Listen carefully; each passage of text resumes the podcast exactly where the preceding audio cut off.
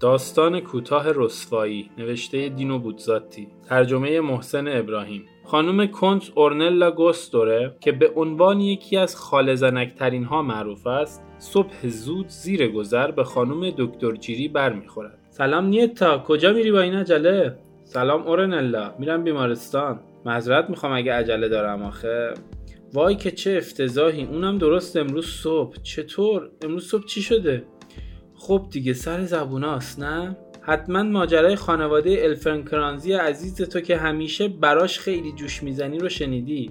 خانواده الفنکرانز؟ من هیچی نمیدونم. پس اگه قبلا چیزی نشنیدی بی خیال نیتا. آخه نه به جون تو، بگو ببینم. منو تو نگرانی میذاری یا؟ اون ارنستو مهندس کوره پس خونه یه بدبخت حسابیه. موضوع اینه عزیز من، تا وقتی که سربست ظرف میزنی میخوای بدونی چه مصیبتی بار آورده؟ اون میگه دیشب وقتی داشته با ماشین از یه قمارخونه مخفی برمیگشته دوچرخه سوار رو زیر کرده. خب به نظرم که تا اینجاش چیز بدی نیست. آفرین، اما میدونی چیکار کرده؟ فکر میکنم زده باشه به چاک.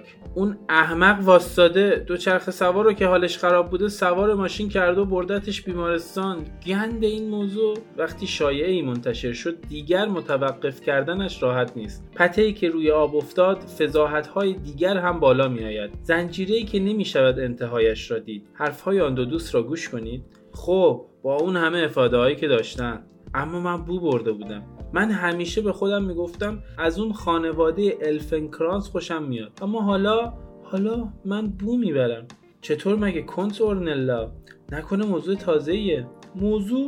موضوع تازه شروع شده. جریان دوچرخه سوار که چیزی نیست. حالا باقی قضایا زده بیرون. کنت شاید یه چیزی میدونید. مگه شما خانم جون روزنامه ها رو نمیخونید؟ شما میدونید اون دوتا هتل خیلی نوعی که بیرون دروازه ساخته چیه؟ هتل که چه عرض کنم، کاشف به عمل اومده که آسایشگاه واقعی فقراست که اون بدون چشمداش اداره میکنه. جدی؟ یعنی که خیریه، خلاصه همون کلمه زشتی که میدونی؟ دقیقاً عزیز من، مؤدبانه بگیم خیریه. و جریان سفته ها رو میدونید؟ سفته ها مگه چه بدی داره؟ ای بابا، 3 تا سفته به ارزش 13 میلیون هفته پیش سررسیدشون بود. خب شما موضوع باور نمی‌کنین، اما جناب مهندس الفنکرانز میخوای بگی همه رو تصفیه؟ معلومه همه تا شاهی آخر تصفیه شدن. ولی بی سابقه است، باور نکردنیه. کی میدونه زنش چی میکشه؟ اعتراف میکنم که دلم واسه زنش میسوزه، زن بیچاره. تازه این موضوع برای لعاجونتونم هست و یه مقدار زیادی هم. مگه زنش هم؟ بله معلومه. میدونین لعا خانم هر شب به طور مرتب کجا میره؟ شما فکر میکردین که با معشوقش سرهنگ کالزا میرفته تعطیلات خوش آخر هفتهش؟ آخه اونم یه کاری میکرد که همه اینطوری فکر کنن. اما برعکس پتش رو آب افتاد. میدونین اون بی همه چیز کجا میره؟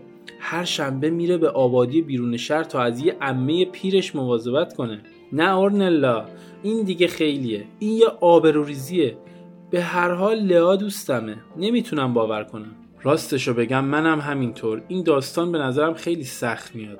به علاوه شوهرش رو درک میکنم. اصلش از کشورهای شمالی و میدونین که 90%شون تو اون کشورها درست میخوام بگم درست کارن و میبخشی منو به خاطر این کلمه وحشتناک. اما زنش که از یه خانواده خیلی خوبیه. اما اگه اینطوره پس اون زنک واقعا قادر صدقه بده. بنابراین شرط میبندم که امروز حتما امروز هم این روزنامه فروش سرنبش قسم میخوره که چند دفعه در حالی که به فقرا صدقه میداده دیدتش. خدای من، کی فکرشو میکرد؟ یه خانومی به این خوشپوشی؟ میدونی چی بهت میگم؟ آدم دلش واسه اون تفلکی بچه ها میسوزه. بچه ها خندم ننداز، اونا بدترن. دختر اولیه کوکی که همش نشون میده با چند تا جوونک تازه میپلکه و همیشه یقه واز میپوشه و وقتی میشینه پراپاچش رو تا اینجا میندازه بیرون و عینه هلاتا حرف میزنه. میدونی کجا مچشو گرفتن؟ کجا؟ تو پرورشگاه با لباسهای پرستاری که به بچه‌های مریض میرسیده. یعنی تا این حد سقوط کرده؟ از کاراش معلومه دیگه. جوونک‌ها، لختی پوشی‌ها، فوش‌ها همش بازیه تا مردم رو خر کنه. اما بعدش زیرزیرکی و برادر کوچیکش حداقل اونا یه تربیتی شدن. همه کارها زیر سر پدرشونه. خواست که قبل از 10 سالگی روحشونو به شیطان بفروشن. خب که چی؟ آخه به نظر میاد که اون 2 برادر هم تو راه بدی افتادن. شنیدم که درس میخونن و همشاگردی ها رو تو درس‌ها کمک میکنن و وقتی یه قوزی رو میخوان با چوب بزنن یا یه پیرمرد رو مسخره کنن، اون دوتا به طور حتم میذارن میرن. برای خانواده الفنکرانز که تا اون موقع بسیار مورد احترام بود، ضربه‌ای جبران ناپذیر محسوب میشد. مهندس ارنستو بیهوده سعی میکرد تا اعتبارش را دوباره به دست آورد.